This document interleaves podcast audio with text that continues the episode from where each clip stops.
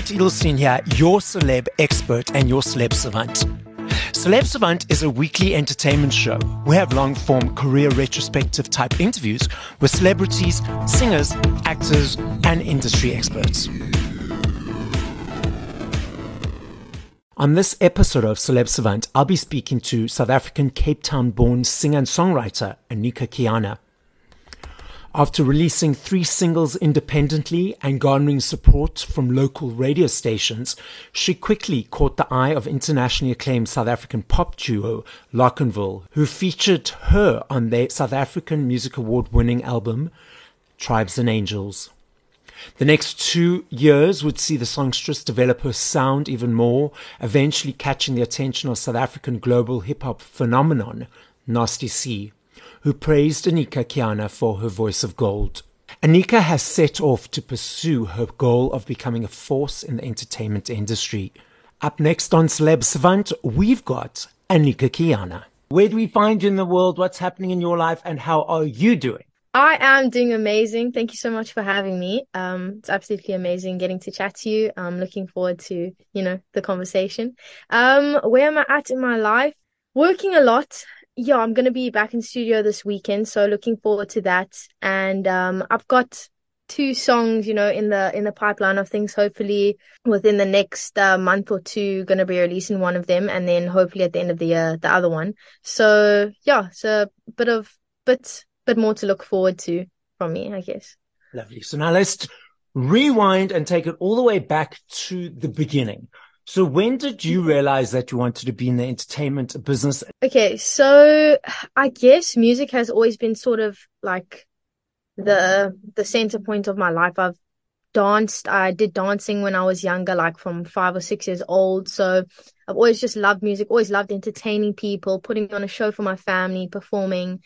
And when I was younger, I used to play SingStar. It was my favorite game on PlayStation. I don't know if you ever used to play it, but I used to love SingStar. I used to sing for my family, and that was just where my love for music grew. I used to sing throughout primary school, and then in high school, I wanted to do the school shows. So I took part in all the school shows. I was a lead role in all of the shows up until matric.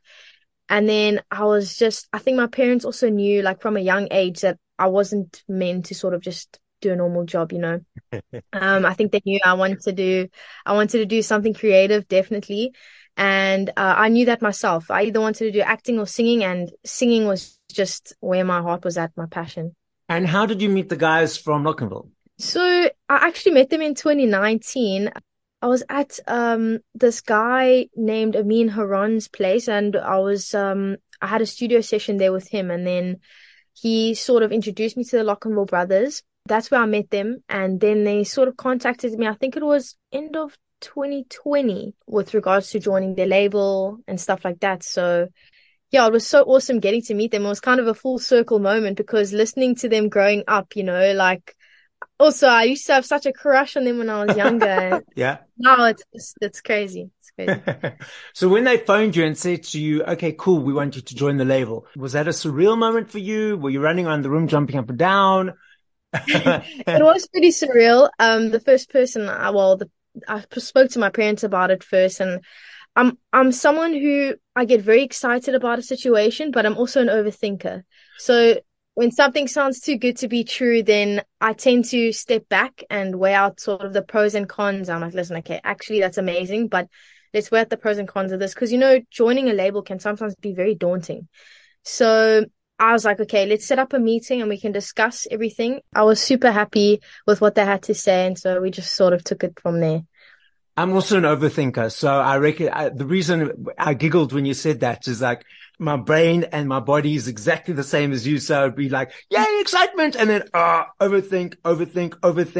Thinking, too much brain time, I call it.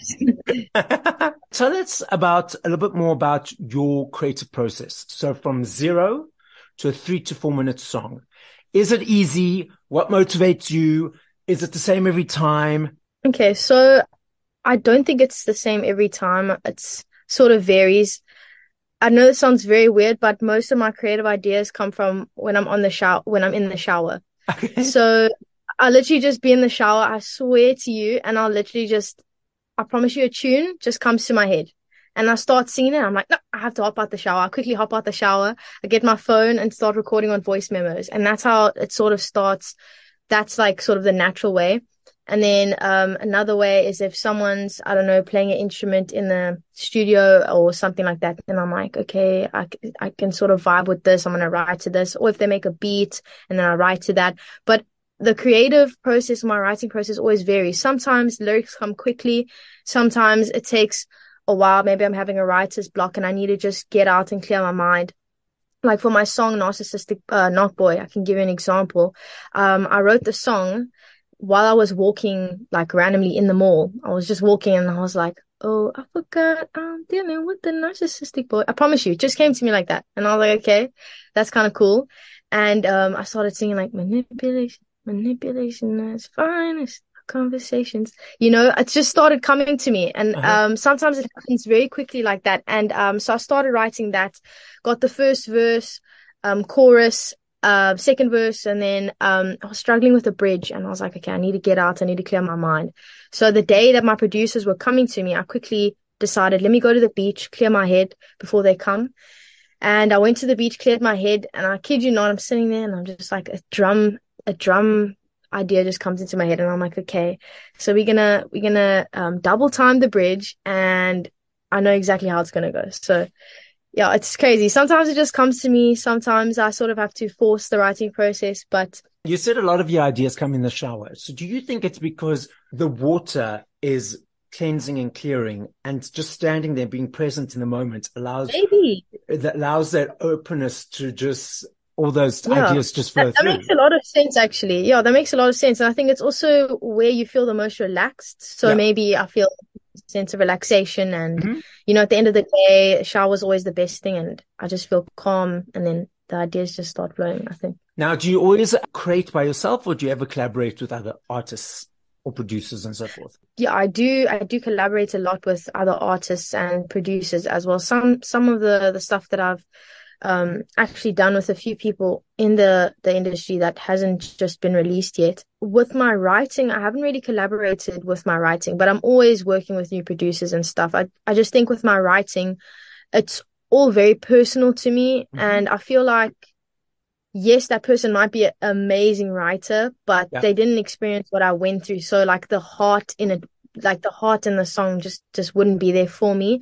But I'm definitely down to doing that in the near future and stuff like that. I'm enjoying being in my own space. I enjoy expressing myself from things that I've experienced, you know? Every person experiences things differently, and it feels emotions differently, and sees things differently, and hears things differently. So if you say to person A, this is how I was feeling, they automatically will feel that differently and will not feel it the same as you, even though they might have experienced it before in their world, in their perceptions. I totally get what you're saying. Tell me a little bit more about what you enjoy about performing live. Wow, I think it's just connecting with people. Yeah, I think that's just the best feeling for me in the world. If I could just perform, I know this sounds crazy, but I'm not in this music industry for money. I've never been in it. I've never looked at the music industry and been like, you know what, I want to become famous so that I can be rich and have the best house. The end goal for me has always just been being able to perform for people. It's my favorite thing to do.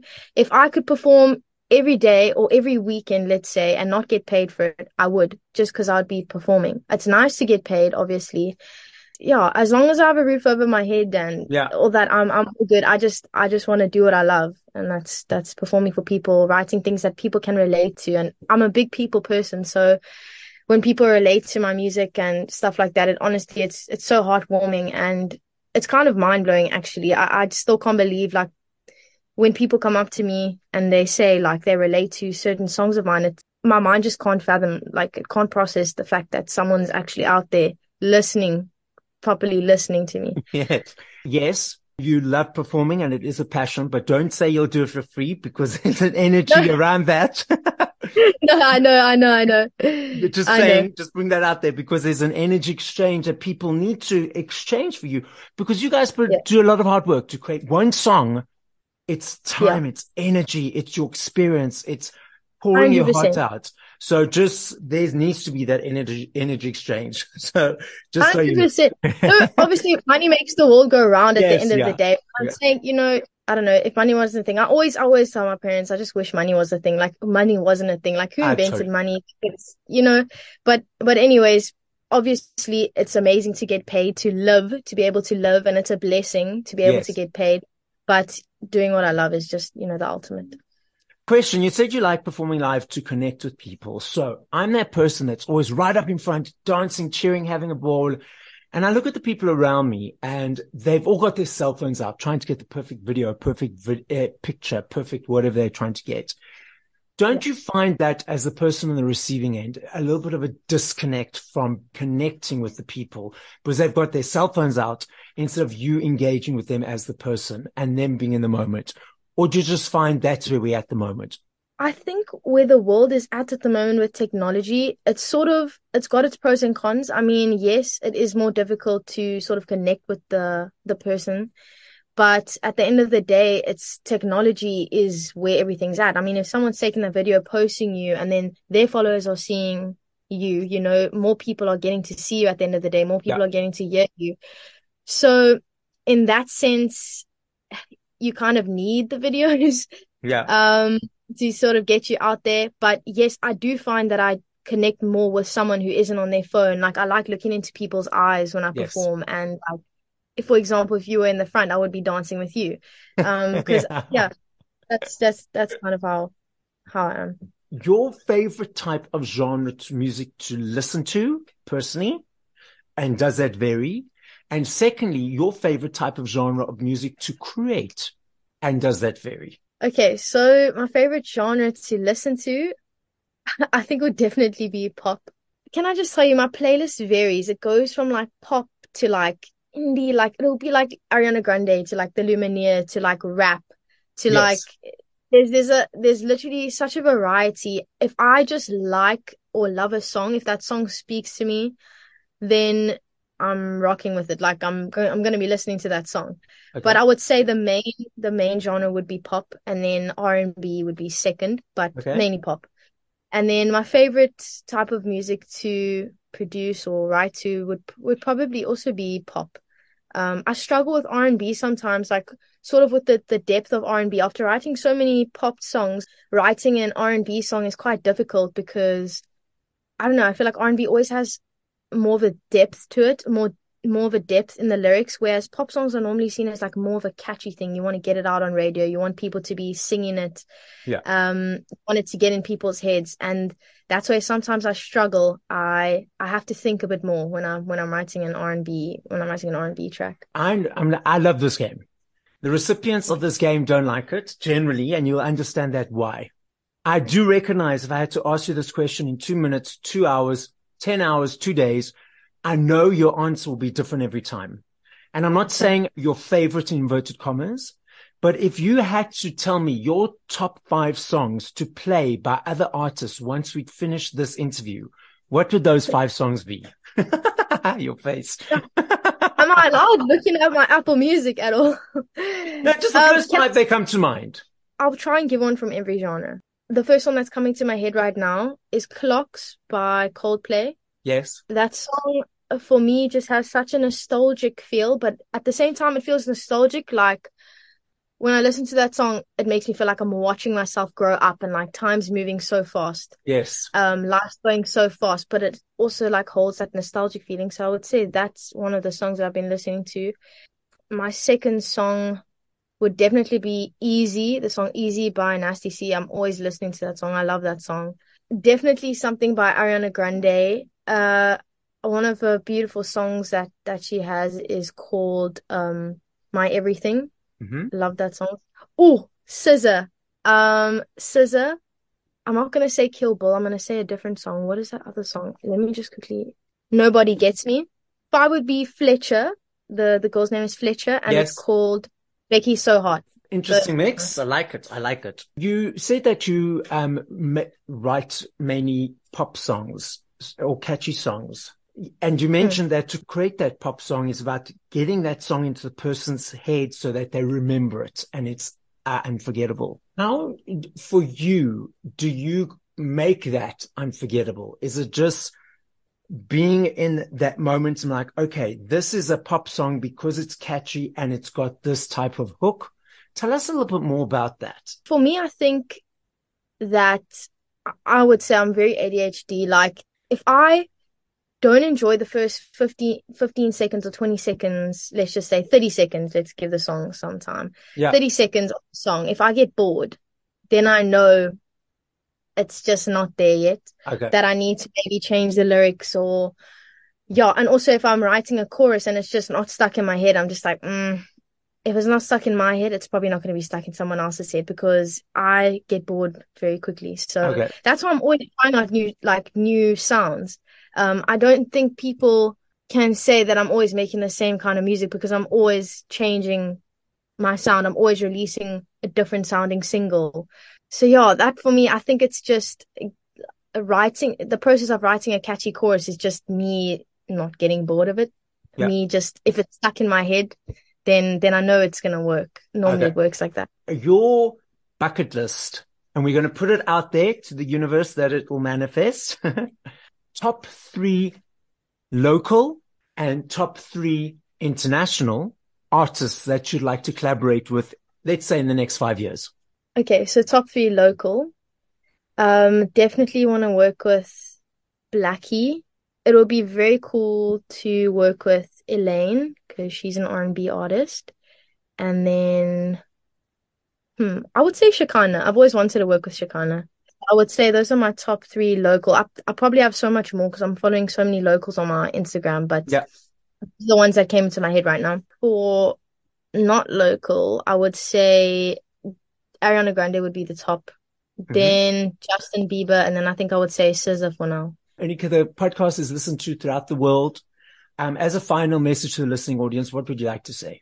I would like to say keep spreading love and keep sharing music with your friends, because love is always at the center point of a song. And yeah, just keep sharing, keep spreading love, and keep listening to my music. I always appreciate it. And yeah, that's what I've got to say. So as Anica says, keep listening, keep spreading love, and keep shining and keep smiling. This is Celeb Savant signing out.